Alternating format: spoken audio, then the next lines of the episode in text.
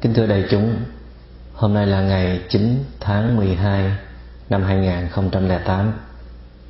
Chúng ta đang có mặt tại Chùa Hoa Nghiêm, Thôn Tiểu Bang và Chi Nhánh. Hôm nay là buổi thực tập thứ 9 của Khóa Thiền Tuệ Giác trong đời sống. Và hôm nay chúng ta sẽ đi tiếp tục phần còn lại của Nhẫn Nhục Ba La Mật, Santi Paramita. Ở trong Tạng kinh nguyên thủy, tức là kinh A Hàm, có ghi lại một bộ kinh tên là Diệt trừ phiền giận, tiếng Pali là aratta vinaya sutta. Chúng ta biết là thông thường thì kinh là do Đức Phật giảng thuyết, nhưng mà trong trường hợp này thầy Sariputta, tức là thầy Xá Lợi Phất, thầy là một cao đệ của Đức Phật, là một vị thầy có trí tuệ thuộc hạng bậc nhất của tăng đoàn Nguyên Thủy. Thầy đã nói về kinh nghiệm thực tập của mình với các huynh đệ đồng tu về cái vấn đề mở lòng ra để mà chấp nhận những cái đối tượng, những cái hoàn cảnh quá sức là trái nghịch. Và Đức Phật thường rất hài lòng về những cái bài nói chuyện của thầy Xá Lợi Phất, cho nên cái văn bản này cũng được xếp thành một cái loại kinh điển để mà những người sau này học hỏi và lưu truyền qua nhiều thế hệ. Thì ở trong kinh này thầy Xá Lợi Phất có đề cập tới 5 đối tượng mà chúng ta thường hay gặp và đòi hỏi chúng ta phải nỗ lực tu tập rất nhiều thì chúng ta mới có thể mở lòng ra để mà chấp nhận họ được. Đối tượng thứ nhất là hành động không dễ thương nhưng mà lời nói lại dễ thương. Thầy Xá Lợi Phất đưa ra một hình ảnh về một vị khất sĩ. Một vị khất sĩ là một vị tu hành lâu năm, thọ giới lớn, thọ 250 giới, và tu theo cái hạnh A Lan Nhã, tức là cái hạnh đầu đà, một cái người sống rất là giản đơn, có một cái chút khổ hạnh. Thì khi một vị khất sĩ họ đi ngang qua một cái đống rác dơ bẩn, có nước tiểu, có những thứ phân, có nhiều thứ dơ giấy khác, nhưng mà trông thấy nơi ấy có một cái tấm vải rất là lành lặn, và vị khất sĩ đó mới cầm miếng vải lên, thấy nó chưa có bị rách thủng, cũng chưa có bị phân hay là các thứ dơ khác bám vào, cho nên vị ấy mới xếp miếng vải lại, đem cất đi và trở về tinh xá giặt sạch để dành sau này may chung với những cái tấm vải khác để trở thành một cái y, gọi là y phấn tảo. Y phấn tảo là một cái loại ca sa của các vị xuất gia, được chắp vá bởi nhiều miếng để nói lên cái tinh thần hoại sắc, tức là buông xả về cái hình thức bên ngoài, và đồng thời nói lên một cái ý sâu sắc nữa là các vị khất sĩ họ phải luôn nhìn cái y phục của mình để quán chiếu thấy được rằng cái tính duyên sinh, tính giả hợp từ nhiều điều kiện hợp thành. Một tấm y như vậy là phải do nhiều miếng hợp thành, mà có khi là những cái vải vụn hay là những cái miếng vải không có giá trị, nhưng mà nó hợp thành một cái y có thể sử dụng được. Thì một cái hợp thể, một sự vật, một sự việc, một cái hiện tượng bao giờ nó cũng có cái tính duyên sinh như vậy.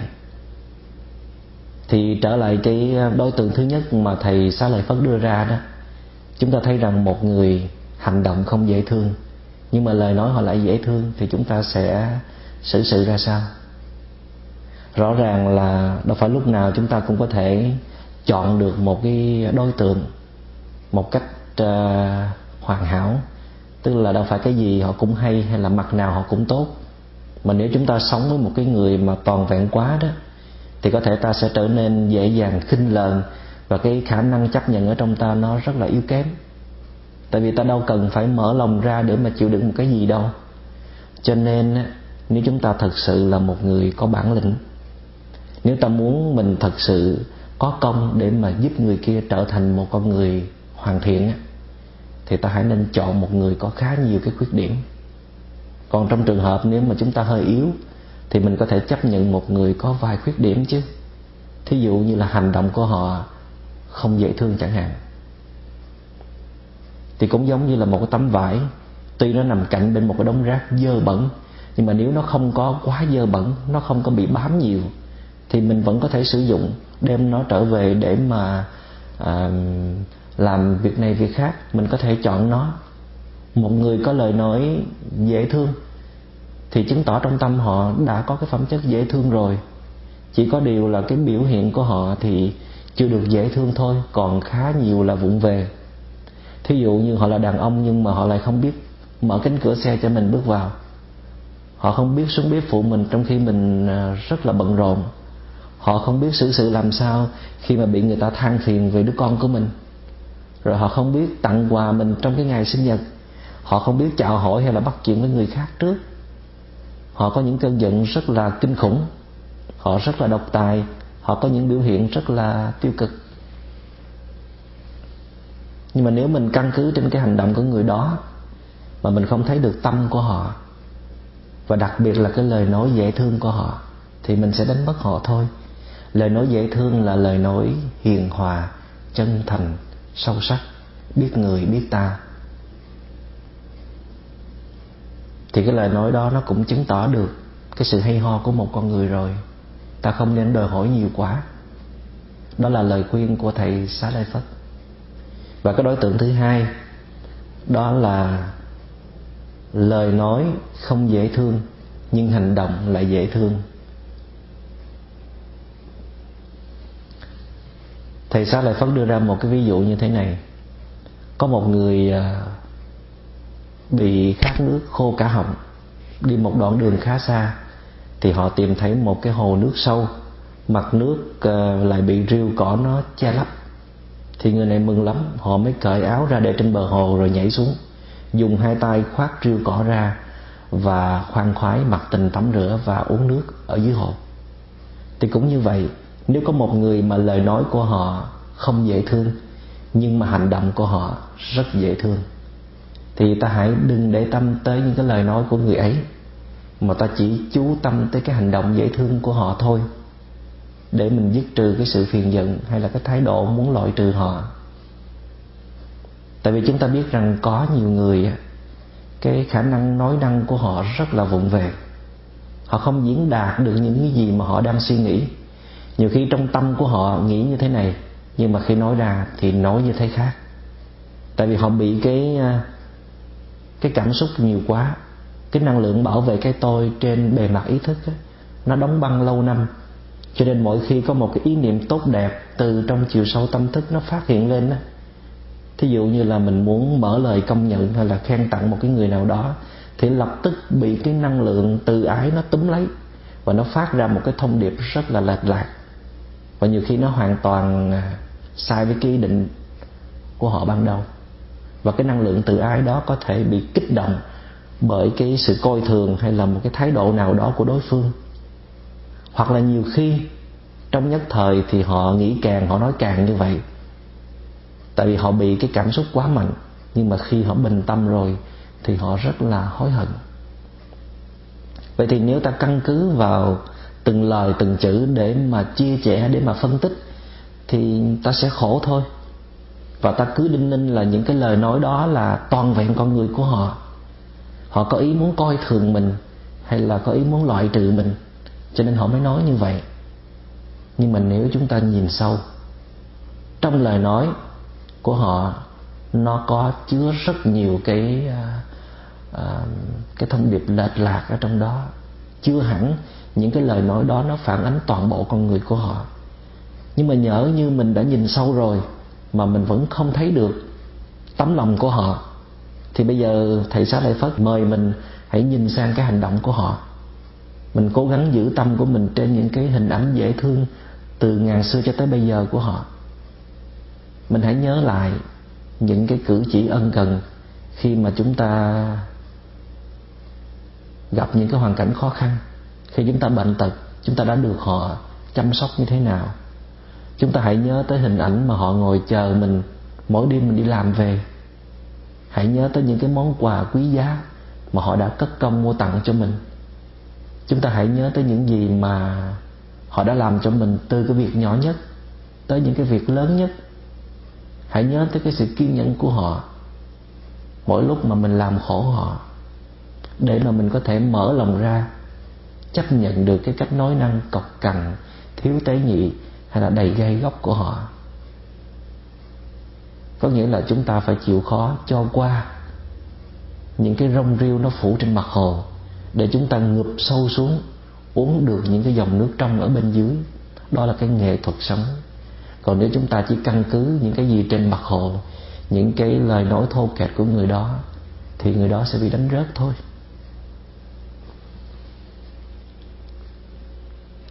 Đối tượng thứ ba là một người có cái hành động không dễ thương, lời nói cũng không dễ thương, nhưng mà trong tâm vẫn còn dễ thương. Thì thầy Xá Lợi Phất mới đưa ra một cái hình ảnh tương tự. Có một người đi bộ suốt nhiều ngày đường, vừa đói vừa khát, rồi thêm khí trời nóng bức nên rất là khó chịu. Giữa cánh đồng hiu quạnh như vậy thì người ấy mới phát hiện ra một cái vết chân trâu, còn đọng lại một chút ít nước mưa ngày hôm qua. Thì bây giờ uống hay là không uống? Vị bộ hành đó mới nghĩ rằng nếu mình dùng tay hay là mình dùng một chiếc lá để lấy nước lên thì có thể mình sẽ khuấy cho nước nó đục ngầu và mình sẽ không uống được. Vậy thì chỉ bằng mình quỳ xuống và áp đầu, áp tay sát vào mặt đất và dùng miệng uống trực tiếp. Và vị bộ hành đó đã làm như vậy. Thì cũng như thế, khi mình sống chung với một người mà hành động và lời nói của họ đều không còn dễ thương, nhưng mà trong tâm của họ còn chứa đựng sự dễ thương, thì mình hãy bình tâm, đừng có nghĩ tới cái hành động và lời nói của họ, mà chỉ cố gắng nhìn sâu hơn để thấy được tâm tư của họ còn đầy đủ những cái năng lượng an lành. Thì như vậy mình cũng có thể chấp nhận được họ mà không nhất thiết phải nổi giận hay là loại trừ. Tại vì có nhiều người họ không biết cách thể hiện chính mình, họ cứ nói, họ cứ làm theo cái bản năng của họ thôi, chứ họ không biết làm cách nào để mà vừa lòng người khác. Mà có khi không phải là họ không biết cái điều nào nên làm, không phải họ không biết xử sự như thế nào là hay, nhưng mà tại vì họ không thích làm. Họ không thích làm tại vì họ có thể là họ chỉ biết nghĩ cho bản thân của họ thôi, nhưng mà cũng có thể là tại vì họ không thích sống một cách khác với chính mình. Họ muốn mọi người hiểu họ một cách trực tiếp, không cần dùng những cái hình thức ở bên ngoài. Cho nên chỉ có những ai biết nhìn sâu thì mới không phiền trách, không than vãn những cái cách hành xử vụng về của người đó. Vậy thì chúng ta có phải là người biết nhìn sâu hay không? Hoặc là có nhiều khi họ rất muốn nói được những cái lời hay, muốn có những cái cử chỉ đẹp, nhưng mà họ làm không được. Tại vì từ trong quá khứ không có ai dạy họ như vậy, hay là họ không được ảnh hưởng từ một cái người biết hiểu và biết thương họ. Họ đã quen nếp sống đụng đâu là nói đó, thích gì là làm nấy. Cái đó là cái bản năng của họ rồi. Bây giờ về sống với mình mà họ phải sửa đổi thì phải cần cả một cái thời gian rất dài, cần cả một cái công trình rất là lớn. Vậy thì nếu ta là người thương yêu họ thì ta hãy giúp họ thay đổi đi. Chứ mà mình ngồi đó mình căn cứ từng lời nói, từng hành động của họ thì chắc chắn là mình sẽ đánh rớt họ thôi. Họ sẽ bị ta loại trừ thôi. Và đối tượng thứ tư, một người hành động không dễ thương, lời nói cũng không dễ thương, và trong tâm cũng chẳng còn chút gì để mà thương cả. Kiểu này là tiêu tùng. Thầy Xá Lợi Phất cũng cố gắng đưa ra một ví dụ.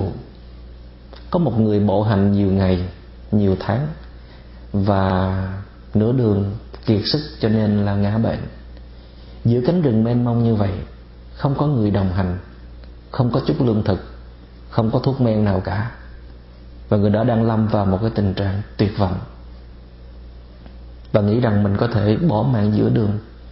Nhưng mà may thay có một người tốt bụng đi ngang qua, và thấy tình cảnh như vậy, họ mới dìu người này đi tới cái thôn xóm ở phía trước để mà tìm cách chăm sóc, chữa trị và chu cấp đầy đủ thuốc men, cũng giống như là thực phẩm, mà họ không hề đặt ra một cái điều kiện nào.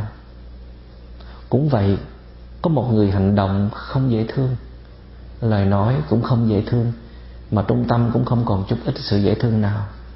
Thì các vị nghĩ người này có phải là một người rất là khổ hay không? Tuy họ làm bao nhiêu chuyện tổn thương hay là đau khổ cho người khác, nhưng mà họ cũng chính là nạn nhân của sự u mê dại dột, của khổ đau.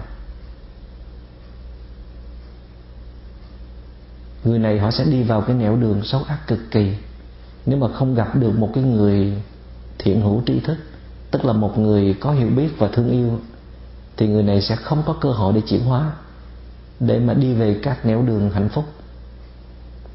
Trong trường hợp này khó quá phải không quý vị?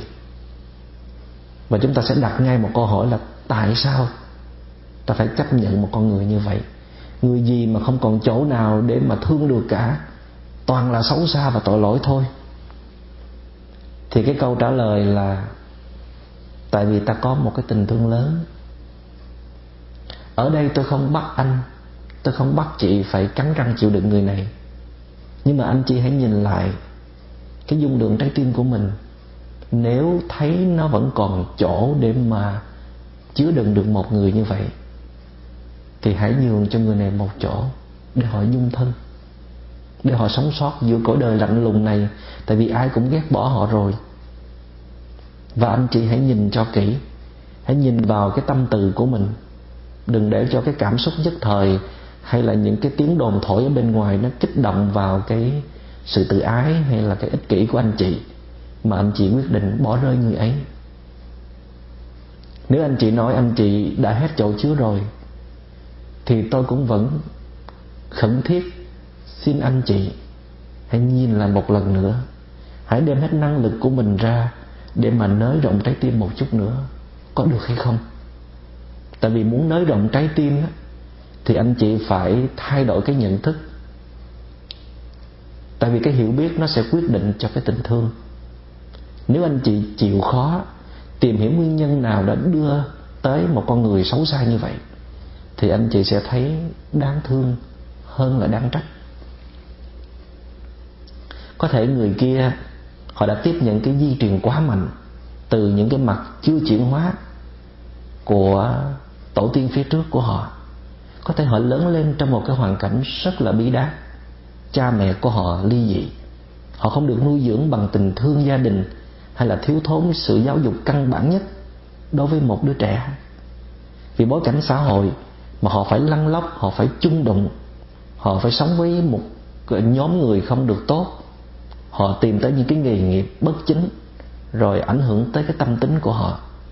Có thể cái sân hận trong lòng của họ quá lớn, tại vì họ đã từng bị mất mát quá lớn. Có thể cái sự dối trá trong lòng của họ quá nhiều, tại vì họ không bao giờ đón nhận được cái sự chân tình của người khác.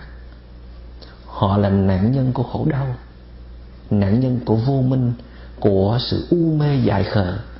Vậy thì ta nỡ lòng nào mà phiền trách họ hay là bỏ rơi họ được? Nhưng mà nếu anh chị đã quán chiếu rồi, đã cố gắng hết lòng để mở tấm lòng của mình ra nhiều lần rồi, nhưng mà trái tim nó cũng không đủ lớn để mà chứa đựng được một con người xấu xa và khó chịu như vậy, thì tôi không có ép uổng nữa. Chỉ có điều là tội nghiệp cho người đó thôi.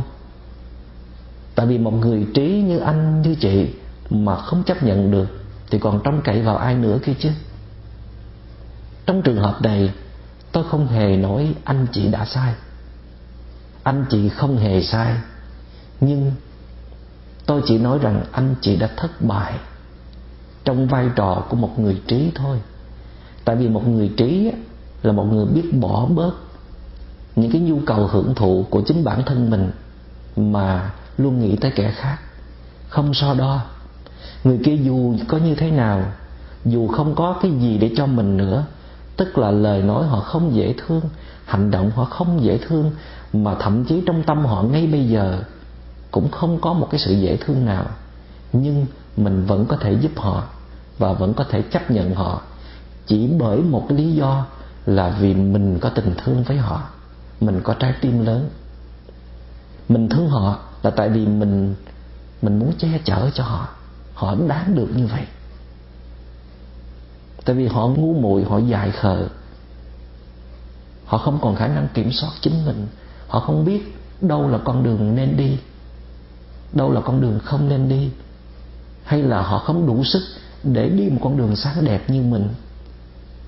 Và một người có trí còn là một cái người có hiểu biết thấy được những cái chất liệu thánh thiện nó vẫn còn đầy dẫy trong chiều sâu trái tim của người ấy.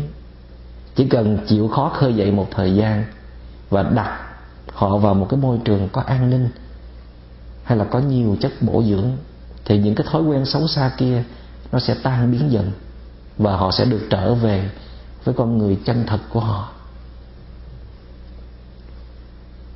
Cho nên thấy được bản thể của một người nghĩa là ta không còn kẹt vào những cái hiện tượng trong nhất thời của người đó. Và trong trường hợp này, nếu chúng ta là một người thiền tập thì chúng ta không thể sử dụng cái hiện pháp lạc trú để mà có thể giúp được người đó, dwelling in the present moment, mà chúng ta phải sử dụng tới cái phương pháp hiện pháp giác tri, understanding in the present moment, thì chúng ta mới có thể giải quyết được vấn đề. Chúng ta phải sử dụng cái năng lượng nhìn sâu, phải quán chiếu để thấy được thực tướng của đối tượng, để ta không còn lầm lẫn trên cái bề mặt của hình tướng nữa. Còn cái an trú, cái welling đó chỉ để dành cho ta trong cái giai đoạn cần phải nương tựa vào những cái hay, cái đẹp, cái mầu nhiệm của thực tại thôi, khi tâm hồn chúng ta còn lạc lõng. Còn khi chúng ta đã vượt qua cái giai đoạn đó đến cái giai đoạn cần phải giúp đời giúp người rồi, thì chúng ta phải sử dụng thật giỏi cái thủ pháp hiện pháp giác tri. Và đối tượng thứ năm, một người có hành động rất dễ thương, lời nói cũng rất dễ thương, và tâm tư của họ cũng rất là dễ thương. Thì đối với một đối tượng như vậy thì chúng ta có nên chấp nhận và thương yêu họ, hay là chúng ta cũng khó chịu, cũng nổi giận, cũng tìm cách tránh xa? Vậy thì tại sao thầy Xá Lợi Phất lại đưa cái đối tượng này đi vào? Một cái người dễ thương như vậy, nhưng mà nhiều khi ta cũng dễ nổi giận, ta không chấp nhận họ. Tại vì sao? Tại vì ta ganh ghét họ. Và thầy Xá Lợi Phất cũng đưa ra một cái hình ảnh. Có một người bộ hành thấy trước mặt mình có một cái hồ rất đẹp, nước hồ trong lại ngọt, đáy hồ sâu nhưng mà lại bằng phẳng, mặt hồ đầy đặn và cỏ xanh mọc chung quanh, bốn phía có cây cối xanh tươi và có nhiều bóng mát. Thì một cái gã bộ hành thấy một cái hồ như vậy thì tất nhiên là đâu có chần chừ gì thêm nữa, phải cởi áo ra, nhảy xuống hồ, khoan khoái tắm rửa và mặc tình uống nước. Và tất cả những cái nóng bức, những cái cơn khát và cái sự phiền muộn trong lòng nó lập tức được tiêu tán hết. Thì cũng vậy, khi chúng ta thấy một người hành động, lời nói và tâm tư họ đều rất là dễ thương, thì tại sao ta lại chỉ đứng đó, đứng từ xa mà nhìn, hay là tìm cách tránh né họ, hoặc là chúng ta bỏ chạy? Có phải tại vì ta bị cái tâm ganh tị nó chi phối hay không? Cái điều này rất là sâu sắc, xin các vị hãy nhìn kỹ giùm, chúng ta có rơi vào cái trường hợp này hay không? Lúc mình gần người xấu, gần một cái người có quá nhiều khuyết điểm đó, thì mình lại than vãn tại sao mà mình phải chấp nhận một cái đối tượng như vậy, tại sao mình phải hy sinh nhiều quá vậy. Còn bây giờ mình có cơ hội đi gần một cái người rất tốt, mình chỉ đến bên người đó để mình hưởng thôi, mà mình cũng không chịu, mình cũng nổi giận và mình không chấp nhận họ. Lẽ nào mình chỉ muốn người kia phải tốt nhưng mà không được tốt hơn mình? Mình có cái tâm hành đó. Như vậy thì cái thái độ chấp nhận hay là không chấp nhận từ xưa tới nay của mình nó có vấn đề. Mình hãy nhìn lại cái bản ngã của mình đi. Có thể từ trước tới nay những cái nỗi muộn phiền của mình có là do cái bản ngã nó quá lộng hành. Hoàn cảnh tuy nó có xấu tệ một chút nhưng mà nó không đến nỗi. Nhưng mà chúng ta thấy khổ là tại vì nó bất như ý với ta, nó không chiều theo ta, cho nên ta lập tức phán xét rằng đây là một cái nghịch cảnh, đây là một cái hoàn cảnh khổ đau.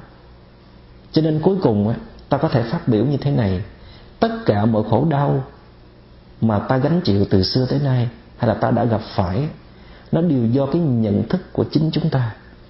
Nhận thức nó sẽ quyết định cho cái phiền não nó sinh khởi, hay là nó quyết định cho các pháp lành, những cái năng lượng bình an ở trong chiều sâu tâm ý nó phát khởi. Đoạn trừ đau khổ là chúng ta phải nhìn thẳng vào cái phiền não của mình, chứ đừng có tìm cách đòi thừa cho hoàn cảnh hay là chối bỏ hoàn cảnh. Cái đó không phải là giải pháp hay nhất đâu. Nhưng có nhiều người họ bị kẹt vào tâm lý, sống với một người quá tốt á, đôi khi họ cũng nghi ngờ, sao mà tốt quá vậy? Họ có thật tốt như vậy không? Hay là bên trong nó có một cái gì đó trá hình? Và cho dù mình đã điều tra kỹ rồi, dù mình đã được chứng minh rất nhiều lần qua thực tế, chính mắt mình thấy, chính tai mình nghe về cái sự tốt đẹp của họ, mà mình vẫn không tin, mình vẫn lo sợ, và mình không chấp nhận được. Tại vì sao? Tại vì khi mình đứng bên một cái người quá tốt như vậy đó, thì lập tức mình bị phản chiếu lại. Trước cái tuyệt của họ thì mình trở thành một cái kẻ chưa hoàn hảo. Thay vì trước đây mình đứng trước ai thì người đó cũng lép vế hết, người đó cũng có nhiều khuyết điểm hơn mình. Mình đề nghị họ phải sửa cái này, phải sửa cái khác. Còn bây giờ mình đứng trước một con người hoàn hảo như vậy, lời nói dễ thương, hành động dễ thương, tâm tư dễ thương, thì mình phải thay đổi rồi. Mình là kẻ bị lép vế rồi. Cho nên Thầy Xá Lợi Phất rất là tin tưởng. Thầy thấy được cái tâm niệm đó nó có hầu hết trong mọi người. Cho nên Thầy khuyên nếu mình là một người trí thì phải dứt bỏ cái tâm niệm đó. Phải học cách để mà sẵn sàng chấp nhận mỗi đối tượng, chứ không phải mình chỉ chấp nhận những người yếu kém hơn mình, những cái người có nhiều khuyết điểm hơn mình. Còn cái người nào bằng mình hay là hơn mình thì mình lại loại trừ. Và chỉ có cái thái độ mở lòng ra, chấp nhận được 5 đối tượng như vậy, thì mình mới có thể vượt xa trên con đường hiểu biết và thương yêu, và mới đạt tới cái giá trị vô ngã.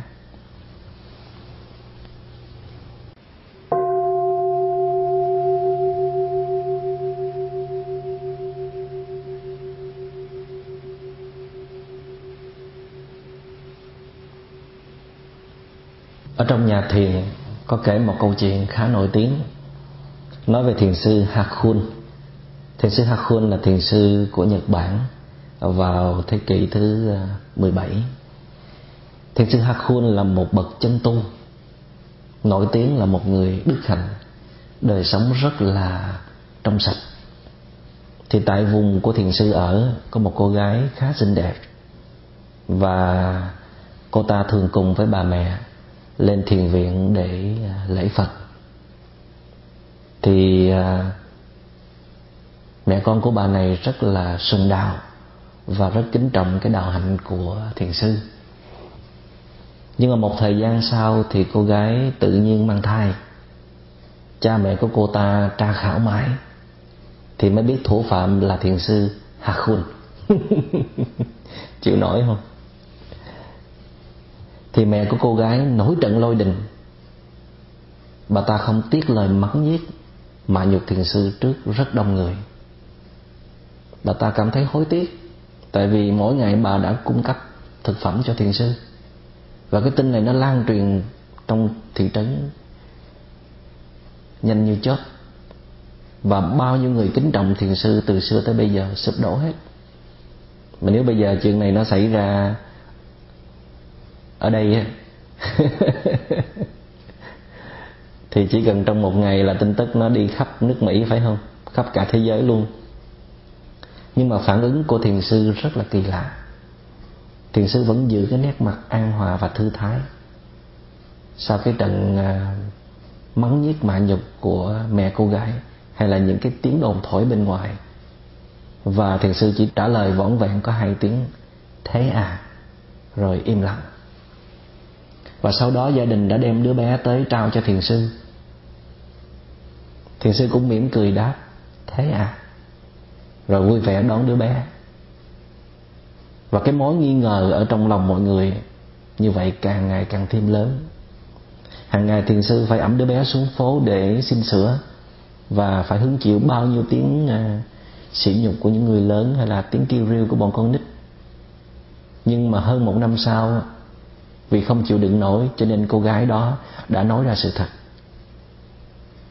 Sự thật cha của đứa bé đó là một anh chàng bán cá ngoài chợ. Thì gia đình hốt hoảng, và mẹ cô gái tất tả sắm hoa trái chạy đến thiền viện để mà than vãn khóc lóc xin sám hối với thiền sư, sám hối về những gì mà bà đã trút lên đầu của thiền sư, những lời rất là cay độc. Thì thiền sư Hakuin vẫn trong cái phong thái từ hòa, nhẹ nhàng. Thiền sư mỉm cười đáp 2 tiếng thế à, rồi vui vẻ trao đứa bé cho họ. Sau này người ta gọi thiền sư Hakuin là thiền sư thế à, rất là nổi tiếng trong truyền thống thiền của Nhật Bản. Cái giọng Bắc dịch là thế à, nhưng mà trong Nam thì dịch là vậy hả. Để mở miệng nói 2 tiếng thế à hay là vậy hả trong một cái nghịch cảnh nó bức ngặt như vậy thì quả thật không dễ dàng chút nào, phải không quý vị? Có những cuộc tấn công gián tiếp như là qua thư từ, sách vở, báo đài hay là qua sự truyền tụng của người khác, thì mình có thể giữ được phong độ bình tĩnh tương đối dễ hơn. Tại vì ít ra đó mình vẫn còn cái không gian để mình ngồi xuống điều tiết hơi thở, hay là quán chiếu lại cái phiền não sân giận của mình. Nhưng mà nếu ta bị một cái cuộc tấn công trực tiếp mà bên kia đó họ buông ra những lời hết sức là cay độc, thì thử hỏi mình có đủ sức để mà mỉm cười chấp nhận hay không? Chắc là không. Công phu tu tập bao nhiêu năm chỉ trong 1 phút đã tan tành theo mây khói. Và chúng ta thường hay nói là cái gì cũng vừa vừa phải thôi chứ.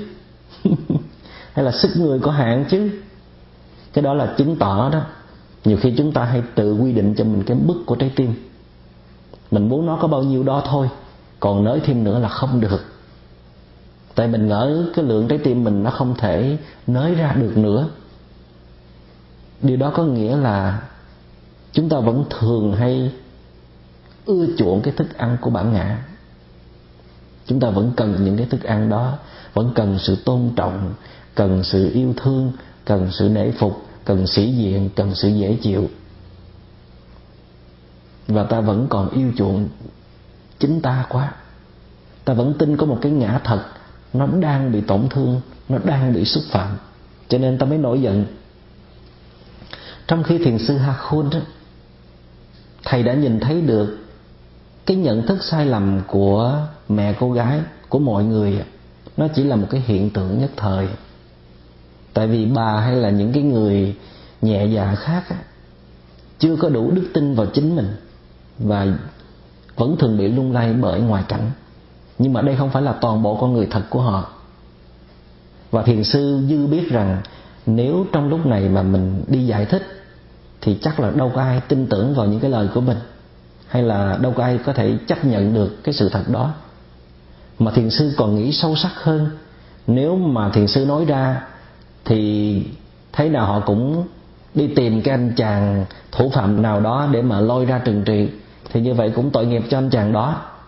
Và cái tấm lòng bao la của thiền sư đã cho chúng ta thấy được thiền sư quả là một người đã đạt đạo, đã thấy được cái nỗi khổ niềm đau của người khác, những cái u mê dại khờ của họ, nó có liên quan trực tiếp đến chính mình và nó có phần trách nhiệm của mình ở trong đó. Và nếu mình không giúp thì ai sẽ giúp bây giờ? Và thiền sư đã chọn cách im lặng và chỉ trả lời vỏn vẹn có 2 tiếng thấy à, để cho bên kia họ học được cái tấm gương nhẫn nhục của thiền sư. Nhưng mà thiền sư không hề cắn răng chịu đựng, tại vì tấm lòng của thầy đã rộng lớn như là một dòng sông rồi. Cái hồi tôi còn là một sư chú, tôi rất ưa cái câu này, và tôi thường viết lên một cái tấm giấy lớn treo ngay cái đầu nằm của mình: thanh thủy bản vô ưu, nhân phong tầng diện, thanh sơn giai bất lão, vị tuyết bạch đầu, có nghĩa là mặt nước vốn trong ngần và phẳng lặng, nhưng mà bị gió thổi cho nên nhìn nó có vẻ như là siêu vẹo hay là nhăn nhó. Ngọn núi xanh chưa từng già nua nhưng mà bị tuyết phủ, cho nên nhìn xa tưởng là nó đã bạc đầu, nó đã già rồi. Nếu chúng ta nhìn vào người thương của mình bằng cái con mắt này thì đỡ khổ biết chừng nào. Có phải vậy hay không quý vị?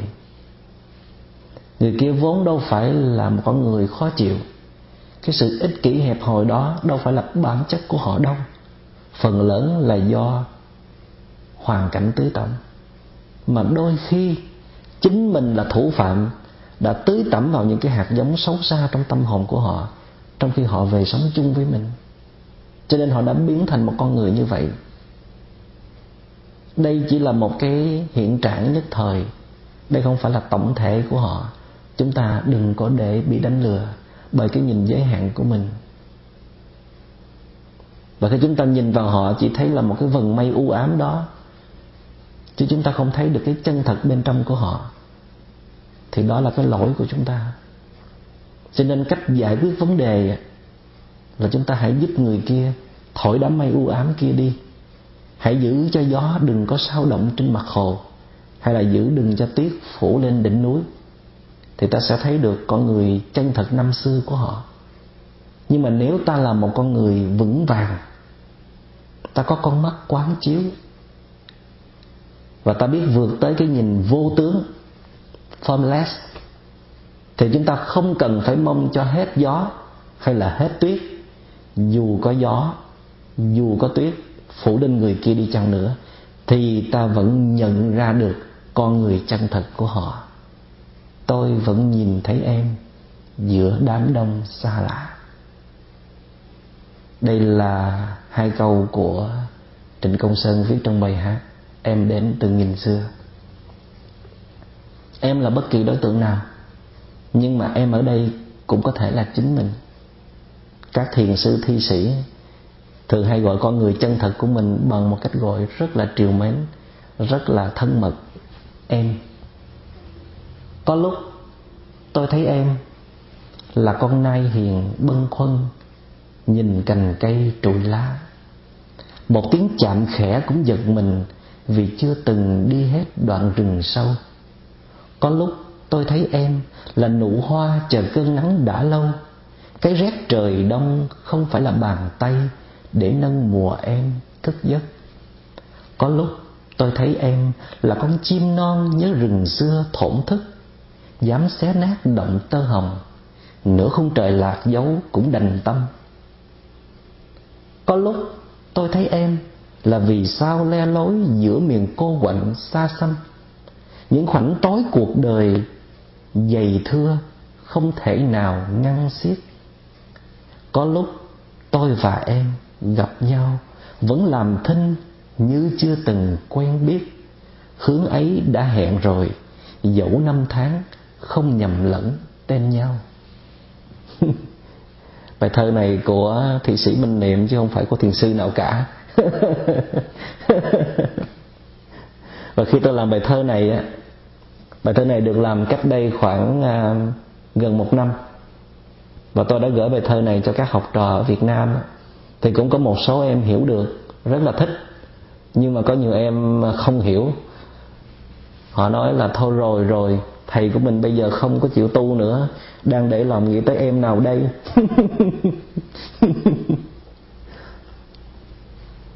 Mình vẫn nhìn thấy được cái con người chân thật của mình giữa muôn trùng vây của phiền não. Và cái nhìn thấy này là một cái bước ngoặt rất là quan trọng. Mặc dầu sau đó chúng ta phải trải qua một cái thời gian rất dài để mà công phu chiến đấu với phiền não, để cho cái con người chân thật đó được hiện toàn chân, tức là để cho cái thể tánh của mình nó hiện ra một cách hoàn toàn. Và cái đó trong Kinh Pháp Hoa gọi là bản môn. Và chúng ta phải tu tập làm sao để mỗi ngày mình có thể tiếp xúc với cái bản môn, tức là con người chân thật. Con người chân thật là một con người vô ngã, không có một cái chủ thể riêng biệt. Nhưng mà nếu nói như vậy thì ai tu đây? Ai nhẫn nhục đây? Ta biết là vô ngã, vô thường là đặc tính của bất cứ một cái hợp thể nào, dù là một chiếc lá, một giọt sương hay là một con người. Nhưng có lẽ chiếc lá và giọt sương không bị kẹt vào cái nhận thức sai lầm về một cái ngã riêng biệt như là con người. Cho nên con người có vẻ như là khổ nhiều hơn chiếc lá và giọt sương, vì chiếc lá đó nó sẵn sàng sống trọn đời của chiếc lá, và giọt sương sẵn sàng sống trọn đời của một giọt sương. Chúng đem hết tài năng của mình ra để mà cống hiến cho đời, chứ đâu có mưu mô hay là gây tác hại cho ai khác, hay là chất chứa hận thù như là con người đâu. Vậy trong đại chúng đây có ai muốn làm chiếc lá hay là giọt sương không? Coi chừng có đó. Và đã có người từng muốn như thế này: kiếp sau xin chớ làm người, làm cái thông đứng giữa trời mà reo. Giữa trời vách đá treo leo, ai mà chịu rét thì trèo với thông. Các vị có nhớ bốn câu này không? Đây là bốn câu của thi sĩ Nguyễn Công Trứ. Nguyễn Công Trứ là một quan văn, nhưng mà lại cầm quân cùng nông dân khởi nghĩa, chống lại sự bất công và sự hà khắc của chính sách nhà Nguyễn dưới triều của Gia Long và Minh Mạng. Không phải Nguyễn Công Trứ không thích làm người, nhưng mà làm người mà phải chịu cúi lòn, phải chịu nhục nhã, phải bị người khác chèn ép, không nói được cái tiếng nói trung thực của lòng mình, thì thà làm cây thông còn hơn. Ở trong Nho gia, cây thông được tượng trưng cho cái tính cương trực của người quân tử, nhưng mà cây thông nó cứng quá, cho nên gió bão là nó có thể gãy đổ ngay lập tức. Vì vậy mà sau này người ta mới chọn cái hình tượng khác để ước lệ cho người quân tử, đó là cây trúc. Cây trúc vừa mềm mại uyển chuyển mà vừa dẻo dai. Hoàn cảnh nào, gió bão nào, cây trúc cũng có thể tùy thuận được, cũng chấp nhận được, nhưng mà không hề bị gãy đổ, không hề khuất phục. Và có lẽ cái tính chất quân tử qua hình ảnh cây trúc đó, nó gần gũi với tính chất hiểu biết của một người học đạo Phật hơn. Cho nên ở trong nhà thiền có cái câu như thế này: phong lai sơ trúc, phong khứ nhi trúc bất lưu thinh.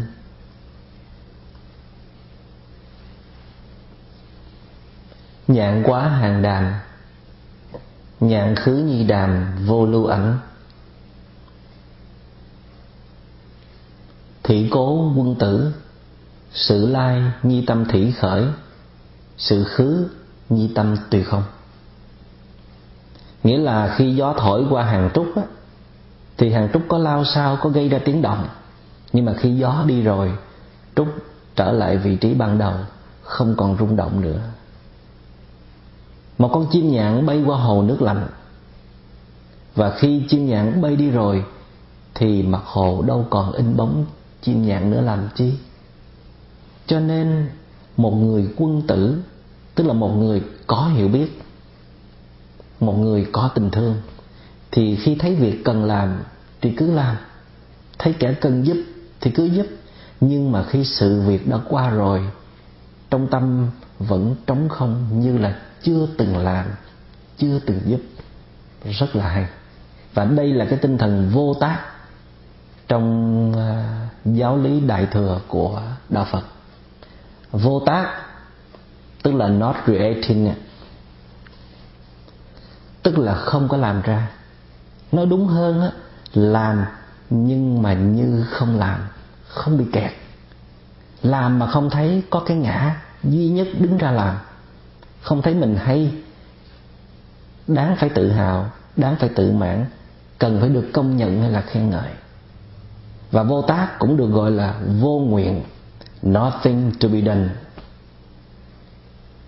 không còn gì phải làm nữa cả. Tại vì cái gì cần có là ta đã có rồi, bây giờ mà có làm thêm nữa thì cũng chỉ làm cho vui mà thôi, làm để giúp đời, giúp người. Và cái mình có là cái gì? Là cái viên ngọc bản thể của mình. Mình đã tiếp xúc được nó rồi, mình đã thấy được con người chân thật của mình rồi, thì mình làm bao nhiêu thứ cũng không kẹt cả. Mình cần cái thân năm uẩn này chứ không phải là mình không cần, nhưng mà mình chỉ cho nó hưởng thụ vừa phải thôi, để nó đủ sức để mà sinh hoạt cùng với mỗi đối tượng khác một cách hòa điệu, và để nó thể hiện được cái tính chất mầu nhiệm chân thật ở trong chiều sâu của nó ra. Đó là tính chất từ bi và trí tuệ. Nhưng mà nhiều người hiểu lầm cho vô nguyện vô tác hay là vô sự. Một cái người vô sự là cái người ngồi ở không, không có muốn dính vào bất cứ chuyện gì của thế gian này cả, ai nhờ cũng không dám giúp, sợ bị kẹt. Đúng là nếu một cái người hơi yếu, năng lượng hơi thấp, thì đừng có nên nhận quá nhiều việc, để rồi mình mệt mỏi căng thẳng, hay là mình bị dính mắc vào danh vào lợi. Nhưng mà cái này không được gọi là vô sự hay là vô nguyện. Tại vì cái tinh thần vô nguyện, vô tác, vô sự, đó là tinh thần nhập thế của Bồ Tát. Làm tất cả mà không vướng kẹt, không có cái gì từ nan cả, nhưng mà làm tới đâu rồi tâm nó vẫn trống rỗng tới đó, không thấy có một cái ngã riêng biệt cần phải được tôn vinh. Rất là hay. Và ở trong kinh Tứ Thập Nhị Chương là một cái bản kinh cổ nhất được lưu truyền đầu tiên ở Việt Nam, có ghi một cái câu như thế này: tu vô tu tu, hành vô hành hành, chứng vô chứng chứng. Tu mà không kẹt vào cái ngã mình đang tu á, thì mới gọi là tu. Làm việc mà không nghĩ chính mình làm ra cái điều đó thì mới gọi là làm. Chứng ngộ mà không thấy có một cái ta chứng ngộ thì mới gọi là chứng ngộ. Cũng như trong cái bài hát Thở mà thiền vị hay được đại chúng mời hát, thì có cái câu là để buộc thở, để buộc đi, mình khỏi thở, mình khỏi đi. Buộc là thở, buộc là đi, không người thở, không người đi. Nếu tôi biết không lầm thì cái bài thi kệ này được thiền sư Làng Mai công bố vào mùa thu năm ngoái. Và đến giờ phút này, khi thấy đại chúng đã nắm được hơi thở một cách thuần thục, thì thiền sư tìm cách đốn ngay lập tức. Không có ai thở cả, không có ai thiền hành cả. Cái đó là một cái hợp thể thôi. Cái đó là cái vô ngã nó đang hoạt động một cách hòa điệu tự nhiên. Cái hợp thể đó nó đang giao lưu với không khí, nó đang thể hiện sự di động trên mặt đất theo cái cấu trúc duyên sinh của nó. Từ xưa cho tới bây giờ bản chất của nó là như vậy đó. Sao ta lại dành cho nó là của riêng ta, mà ta nói rằng thở vào tôi biết tôi đang thở vào, hay là từng bước chân tôi đang nở hoa sen. Nhưng mà cũng may là thiền sư kịp thời tuyên bố bài thi kệ này, chứ nếu không là rất nhiều học trò của Làng Mai sẽ kẹt dài dài vào cái ngã thở trong chánh niệm. Tại vì cũng đã có người tuyên bố là pháp môn này là pháp môn của Làng Mai. Cái đó là bị kẹt rồi phải không? Cho nên thiền sư đã kịp thời tuyên bố bài thi kệ này, tôi nghĩ rất là tệ giác. Và các vị phải nhớ kỹ cái nguyên tắc này, rất là quan trọng. Đừng để tu một hồi là kẹt hết, kẹt cứng ngắc, không có nhúc nhích gì được. Nói là tôi đang trì giới rất là thanh tịnh, còn ngươi là một kẻ nhiễm ô, ngươi là một kẻ phá giới. Tôi đang thực tập bố thí ba la mật, còn anh là một kẻ bỏn xẻn ích kỷ. Tôi đang học hành nhẫn nhục của Bồ Tát, còn anh là một kẻ tấm lòng nhỏ hẹp. Điều này cũng đúng. Nếu chúng ta đứng về mặt tục đế mà nói, tục đế tức là the worldly truth hay là phenomenal truth, cái thấy, cái hiểu biết rất là phổ thông của con người, nói ra điều đó ai cũng công nhận hết. Nghĩa là mình nhận biết mọi sự vật thông qua cái hiện tượng cụ thể, Thí dụ như là ai trong chúng ta đều công nhận rằng một con người đều phải đi qua 4 giai đoạn sinh, lão, bệnh, tử, hay là vạn sự vạn vật trong cái vũ trụ này. Con mắt chúng ta đều thấy rằng nó đi qua 4 cái giai đoạn thành, trụ, hoại, diệt. Có phải vậy hay không?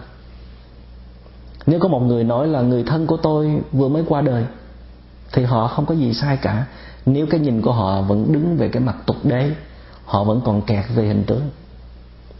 Nhưng mà nếu ta là một người muốn khám phá một cái sự thật khác sâu sắc hơn, đó là cái sự thật tuyệt đối, chúng ta muốn tìm hiểu tận cùng sự thật về bản thể của mình và cái vũ trụ này, thì hãy xin mời bước vào thế giới của bản thể, thế giới của chân đế, the higher truth hay là essential truth.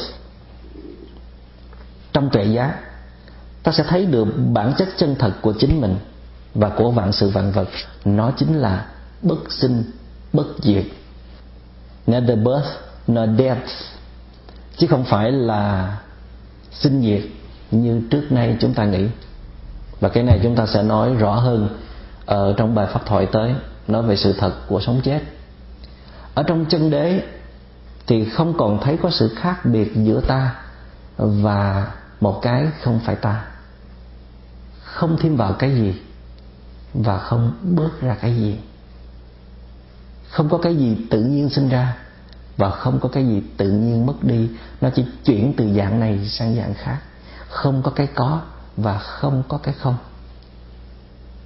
Tại vì ta bây giờ là một cái tổng thể, là tất cả những gì hiện hữu trên cái vũ trụ này, không có cái gì mà không có liên quan tới cái hợp thể mà ta đã và đang nhận lầm là cái ngã của mình, là cái của riêng mình.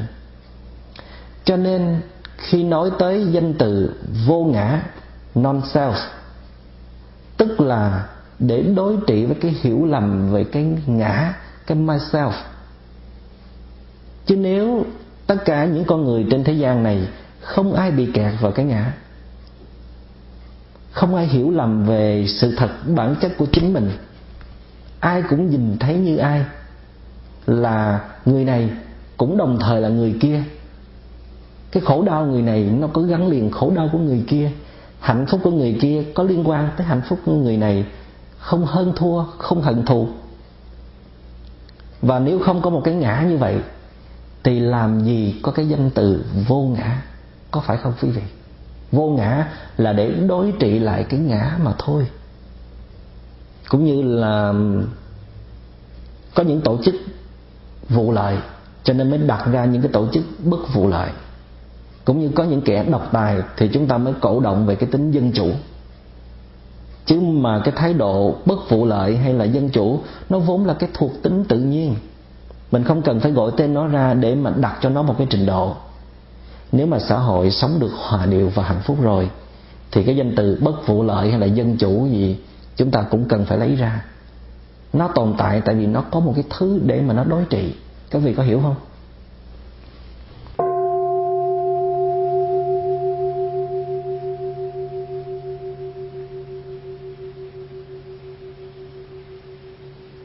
Thí dụ chiếc lá nó cho rằng chiếc lá thì chỉ là chiếc lá thôi, chứ chiếc lá không có liên quan mật thiết gì tới những cái điều kiện xung quanh cả, thì ta nói chiếc lá đó là vô minh, là ignorance.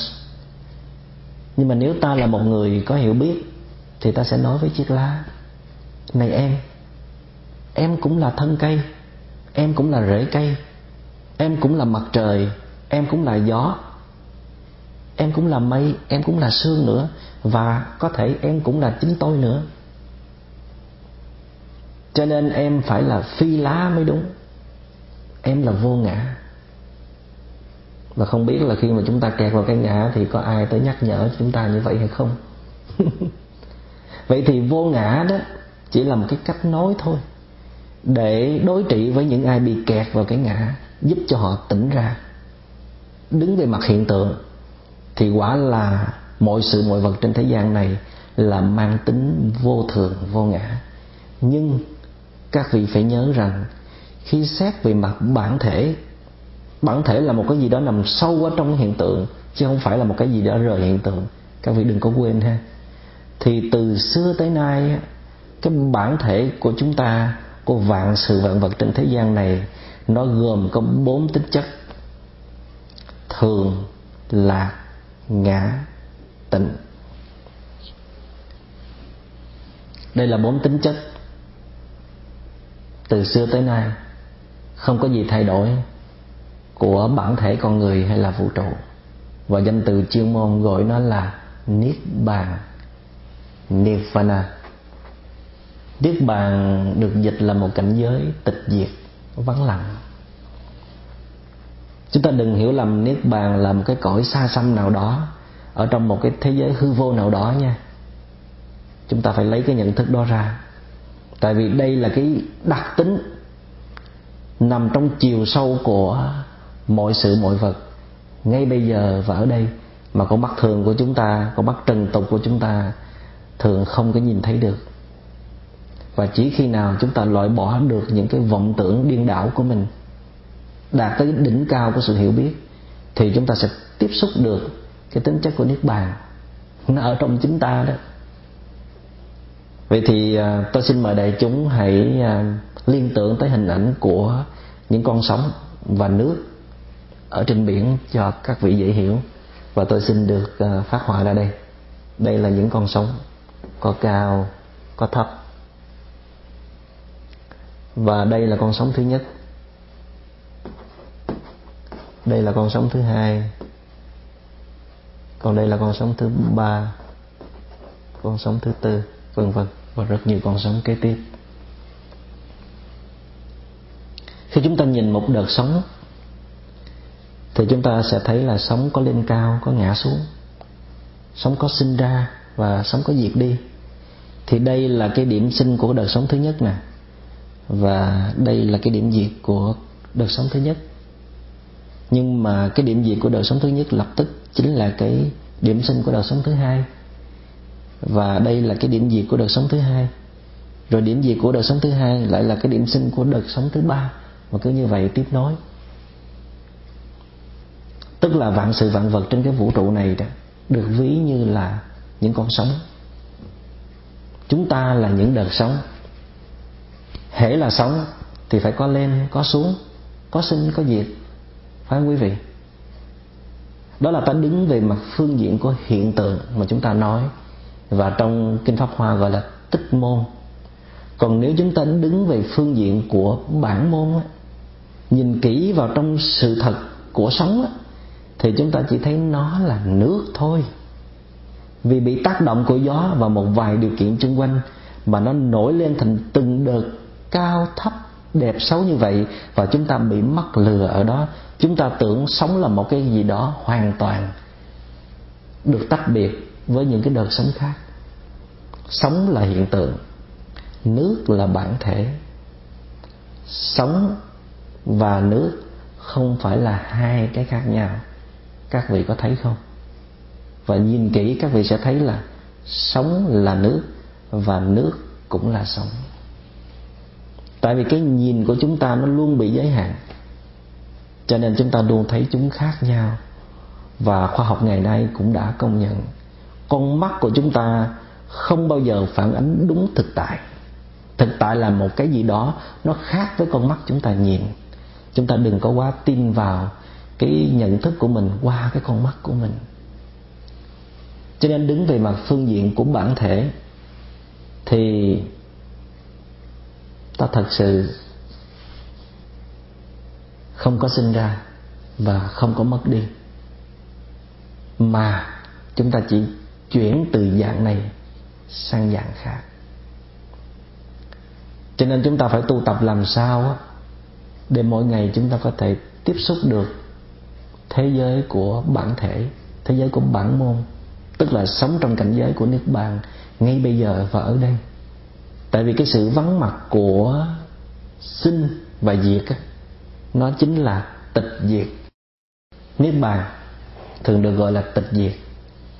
Và chúng ta còn nhớ ở trong truyền thống có một bài thi kệ khá nổi tiếng nói về cái hạnh phúc chân thật của Niết Bàn như thế này: chư hành vô thường, thị sanh diệt pháp, sanh diệt, diệt dị, tịch diệt, vi lạc.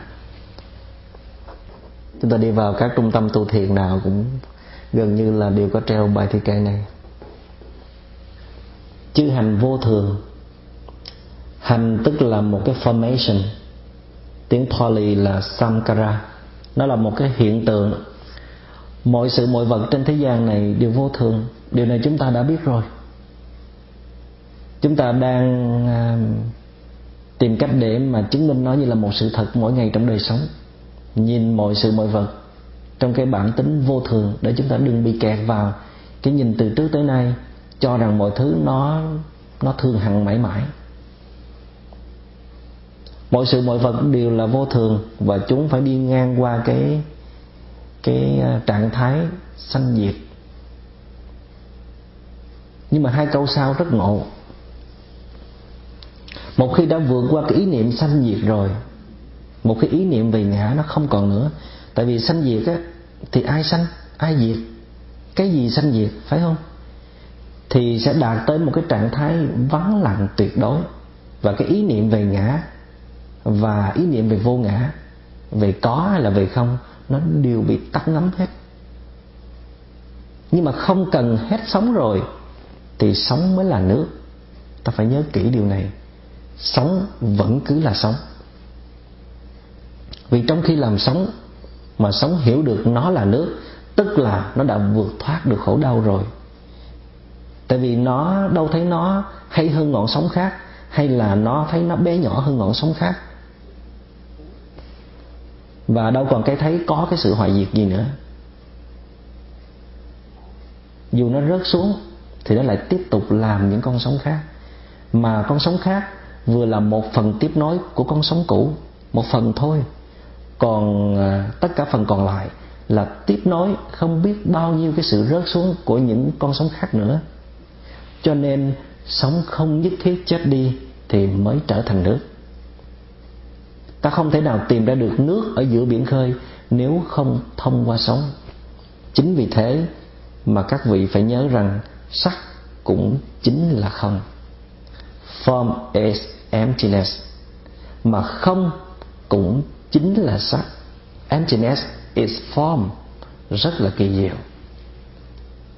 Cho nên á, chỉ khi nào người ta bị rơi vào cái tà kiến, cho rằng cuộc đời này là thường, là lạc, là ngã, là tịnh, thì ta mới đem ra cái tam pháp ấn vô thường, vô ngã và khổ để mà đối trị. Tam pháp ấn vô thường, vô ngã,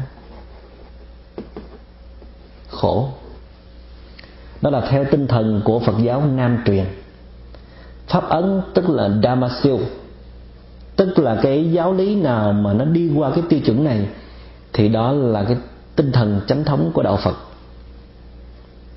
Nhưng mà chúng ta hãy nhìn kỹ. Ở trong đây nè, cái vô thường và vô ngã thì đúng là tinh thần chánh thống của Đạo Phật rồi.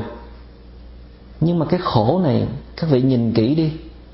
Cái khổ này không phải là cái tiêu chuẩn được xếp đặt chung với vô thường và vô ngã. Đạo Phật không cho rằng bản chất cuộc đời này hay là bản chất của chính bản thân con người của chúng ta là một cái thực tại khổ đau. Sở dĩ có khổ đau á, là do con người hiểu lầm về cuộc đời này nó là thường hằng mãi mãi, mọi thứ không bao giờ thay đổi, và ta là một cái ngã biệt lập.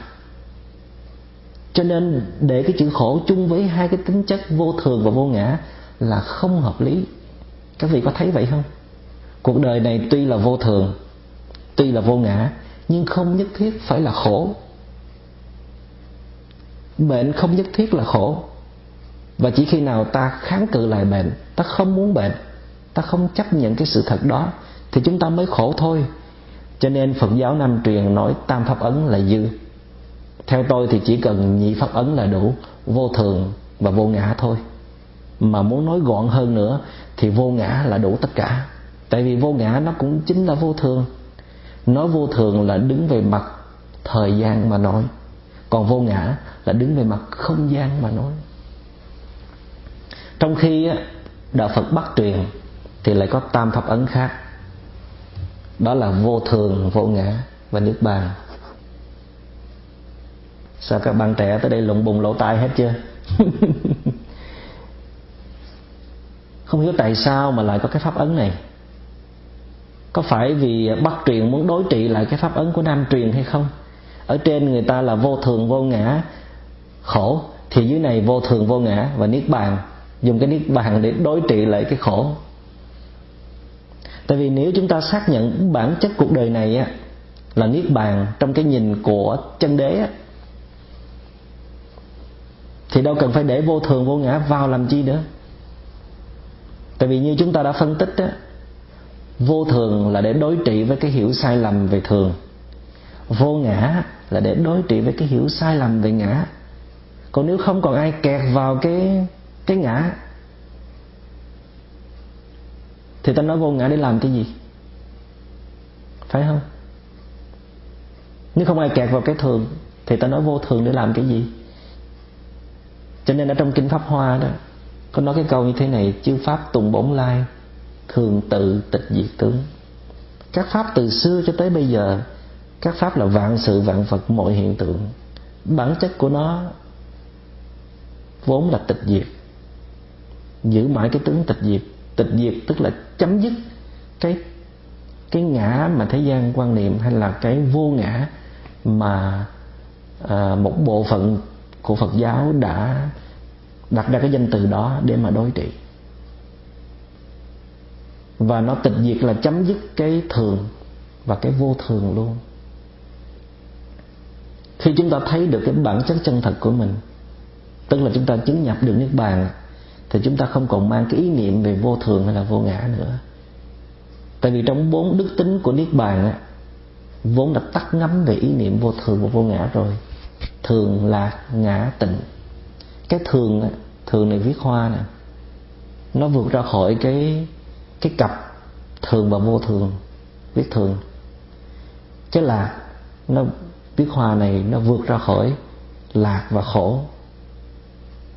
Cái ngã này nó vượt ra khỏi ngã và vô ngã. Và cái tịnh viết hoa này nó vượt ra khỏi cái tịnh và bất tịnh. Chúng ta viết bốn chữ này in hoa để phân biệt với bốn tính chất mà thế gian hay là tục đế họ quan niệm. Điều quan trọng là chúng ta không được quên chân đế nó luôn nằm trong cái tục đế. Các vị hãy nhớ nha, chân đế nó luôn nằm trong cái tục đế. Muốn thấy được chân đế thì phải quán chiếu thâm sâu vào trong cái tục đế. Bỏ tục đế rồi thì đừng có trông mong gì mà tiếp xúc được với chân đế. Thành ra nhất thiết thế gian pháp, vô phi Phật pháp. Tất cả các pháp thế gian này đều là Phật pháp, không cái gì mà không phải là Phật pháp cả, nếu chúng ta có một con mắt quán chiếu.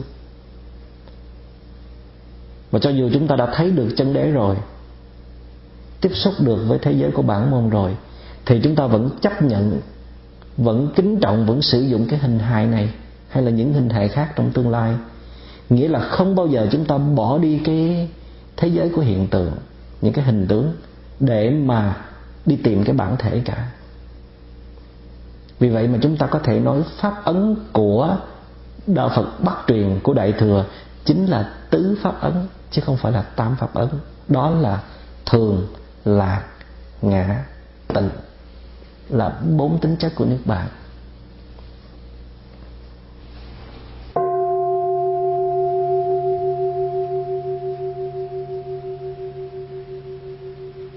Thiền sư Trần Nhân Tông,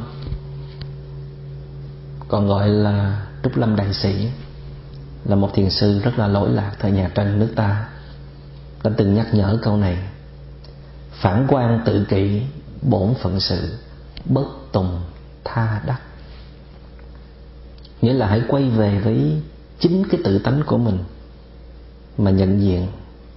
Đó là công việc chính của một người tu hành. Đừng có chạy theo những cái tha lực ở bên ngoài, chúng ta sẽ không được cái gì đâu. Nhưng bây giờ người tu họ hay có thói quen, họ hay nói là thiền tịnh song tu hay là tự lực, nhưng mà không rời tha lực. Người ta cố ý nói như vậy để chứng tỏ là mình dung thông tất cả. Mình không có kỳ thị một pháp môn nào cả. Nhưng mà thực chất á, là tại vì không có một cái lối đi rõ ràng, hiểu cái gì nó cũng mù mờ, rồi gom chung lại cho chắc ăn.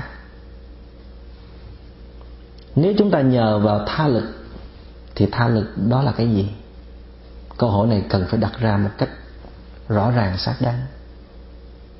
Nếu chúng ta hiểu đó là cái năng lực tỏa chiếu từ nơi chính Đức Phật Thích Ca Mâu Ni hay là một vị Bồ Tát Quan Thế Âm chẳng hạn, và cái năng lực đó đang tồn tại một cách vĩnh viễn, thì chúng ta mắc phải một cái sai lầm rất là lớn. Tất nhiên là chúng ta luôn chịu ảnh hưởng của bao nhiêu điều kiện chung quanh, trong đó có những cái năng lượng của vũ trụ và những cái năng lượng hợp thể. Nó luôn ảnh hưởng tới cái hợp thể năm uẩn này của chúng ta, trong đó có thể là bao nhiêu năng lượng của tổ tiên tâm linh và tổ tiên huyết thống của chúng ta. Nhưng mà năng lượng đó nó không có một cái ngã. Đức Bồ Tát Quan Thế Âm không có một cái ngã. Nhưng Đức Bồ Tát Quan Thế Âm được xem là một vị Bồ Tát, một Bodhisattva của tình thương. Mà tình thương là một cái năng lượng có thật, do con người chế xuất ra, và nó luôn luôn hiện hữu. Vậy thì ta cầu nguyện Bồ Tát á, là tại vì ta hiểu rằng ta đang thiết lập cái sự truyền thông với năng lượng tình thương trong vũ trụ, chứ không phải là thiết lập với một cái ngã tồn tại vĩnh viễn. Các vị phải nhớ kỹ điều này. Và cái năng lượng tình thương đó, nó có tính chất khơi dậy năng lượng tình thương ở trong ta, với điều kiện ta phải biết cách mở các nút thắt trong trái tim của mình ra. Mà nếu chúng ta không làm được như vậy, thì cái sự cầu nguyện đó trở thành vô hiệu lực, vô nghĩa. Nút thắt đó chính là những cái nội kết, hay là những cái phiền não nó đang thắt chặt trong tâm hồn của chúng ta. Năng lượng bên ngoài đúng là nó có khả năng tiếp sức cho ta, nhưng mà nó không thể xảy ra bằng cái sự cầu nguyện thành khẩn của ta được, mà nó bắt đầu đi vào trong ta bằng những cái pháp lành do chính chúng ta gây tạo ra, như là bố thí, trì giới, nhẫn nhục. Khi chúng ta thực hiện những pháp lành đó, thì chính lúc đó chúng ta mới mở được các nút thắt trong tâm hồn mình ra, và chính lúc đó năng lượng tình thương bên ngoài mới tràn vào được. Tuy nhiên, một thiền giả lâu năm thì không bao giờ hướng ra bên ngoài để mà chờ đợi, để mà cầu khẩn một điều gì. Tại vì họ dành hết thời gian và năng lực của mình để quay trở lại chính bản tâm của mình, để mà lắng nghe, để mà thấu hiểu, để mà khám phá cái phiền não của mình. Tại vì hướng ra bên ngoài á, đó là biểu lộ của một sự yếu đuối, của một sự thất bại trong việc quay lại với chính mình. Các vị hãy nhìn kỹ đi. Một hành giả mà không biết thay đổi chính mình, suốt ngày cứ xin xỏ, cứ cầu nguyện, thì hành giả đó là hành theo cái đạo gì, chứ không phải là một đạo Phật chính thống. Nhưng mà tha lực cũng có thể là năng lượng của những người xung quanh, gia đình hay là đoàn thể tu học của chúng ta, là những tha lực cần thiết mỗi khi ta rơi vào tình trạng suy yếu năng lượng, những lúc ta gánh phải những cái tai vạ bất ngờ mà không kịp lấy lại cái sự bình thường. Cũng như nhiều khi chúng ta khổ quá, thì chúng ta cần đến với đoàn thể tu học, chúng ta ngồi thiền với các bạn đồng tu, chúng ta tham dự những cái buổi thiền hành, ăn cơm trong chánh niệm, thì mình thấy tâm hồn của mình nó nhẹ nhõm được phần nào, có phải vậy hay không? Mình chỉ cần ngồi yên đó thôi, không cần làm gì cả, không cần nói năng, không cần than vãn, chia sẻ điều gì. Đoàn thể tu học sẽ giống như là một dòng sông kéo giọt nước của mình đi, rồi mình sẽ nhờ đoàn thể soi sáng cho mình, nói cho mình biết mình bị kẹt ở chỗ nào và cần thực tập những phương pháp nào để có thể chuyển hóa những cái phiền não của mình một cách hữu hiệu nhất. Mình đừng có vì tự ái mà mình nói là tôi không cần đoàn thể hay là tôi không cần tha lực. Chỉ cần mình ổn định lại thì mình sẽ cùng bước đi chung với đoàn thể, rồi mình tự tạo năng lực cho chính mình, tự nhìn lại phiền não của mình và tìm được cái cách để mà chuyển hóa. Cho nên tha lực ai mà không cần, nhưng mà chúng ta phải biết dùng đúng lúc, đúng nơi và có liều lượng. Nếu không, ta sẽ đánh mất niềm tin mạnh mẽ vào chính mình. Và khi mà đánh mất chính mình rồi thì chúng ta mãi mãi chịu làm một cái kiếp van nài, cứ bị hoàn cảnh ở bên ngoài thao túng và chúng ta sẽ khổ mãi mãi. Vậy thì trở lại nhẫn nhục ba la mật Santiparamita, phương pháp nhẫn nhục thực ra nó chỉ là một cái cách để chúng ta nhìn lại chính phiền não của mình. Nếu không có những cái đối tượng nó quá lớn, quá khó thì chúng ta khó mà thấy hết cái gốc rễ sâu thẳm của năng lượng tham và sân ở trong chính mình. Nói một cách khác, khi chúng ta đương đầu với một cái hoàn cảnh hay là một cái đối tượng nó quá lớn, nó quá khó thì chúng ta không cần phải tìm cách để mà làm cho đối tượng nó thay đổi, mà chính ta hãy quay trở về để mình nhìn lại mình, tìm cách để mở rộng trái tim của mình ra. Mà muốn mở rộng trái tim thì chúng ta phải dọn dẹp bớt những cái phiền não. Như vậy thì trong khi nhẫn nhục người khác thì trái tim mình nó rộng mở, tiến tới cái mức vô cùng để có thể ôm trọn cả cái thái hư này. Như vậy thì đâu có gì để gọi là nhẫn nhục ba la mật. Tại vì kẻ nhẫn nhục và cái kẻ gây ra áp lực kia đó vốn có chung một cái bản thể kia mà, có phải không quý vị? Tóm lại thì bố thí, trì giới, nhẫn nhục vân vân đều là những cái phương pháp thực tập rất là quan trọng, giúp cho mỗi hành giả chúng ta sống sâu sắc hơn, biết giúp đỡ, quan tâm hay là nhường nhịn những người khác, biết khép mình vào những cái khuôn thước cần thiết để tạo ra được những cái năng lượng an lành. Và đó là cái nền tảng căn bản để đi tới một cái đời sống bình an, hạnh phúc và giải thoát trong thực tại. Nhưng mà nếu chúng ta muốn bước đi xa hơn nữa, muốn đạt tới những cái giá trị hạnh phúc chân thật, thì chúng ta hãy luôn tự nhắc mình buông bỏ bớt những cái nhu cầu tiện nghi về cái bản ngã của mình. Hãy tự nhắc nhở mình cái công thức vì mình hay là vì người mỗi khi chúng ta muốn làm một cái việc gì, hay là nghĩ một cái việc gì, hay là nói một cái điều gì. Ngoài ra, chúng ta cũng luôn nhắc mình đừng có để kẹt vào cái hợp thể phi ngã này. Mỗi khi chúng ta thi ơn cho ai, chúng ta mở lòng ra để chấp nhận ai. Và có như thế, chúng ta mới có nhiều cơ hội tham dự vào cái thế giới không còn bóng dáng của vô minh, thế giới tràn đầy sự hiểu biết và thương yêu mà không có một cái tôi riêng biệt. Vậy thì để đạt được điều này, các vị nghĩ có khó quá hay không? Không có quá khó. Chúng ta không cần phải hẹn bao nhiêu kiếp nữa. Chúng ta chỉ cần có một cái chánh kiến rõ ràng và cần một sự hướng dẫn đúng đắn, có một chương trình thực tập tinh chuyên thì chắc chắn chúng ta sẽ đạt được hạnh phúc chân thật ngay trong đời sống của hiện tại, ngay bây giờ và ở đây. Xin cảm ơn đại chúng.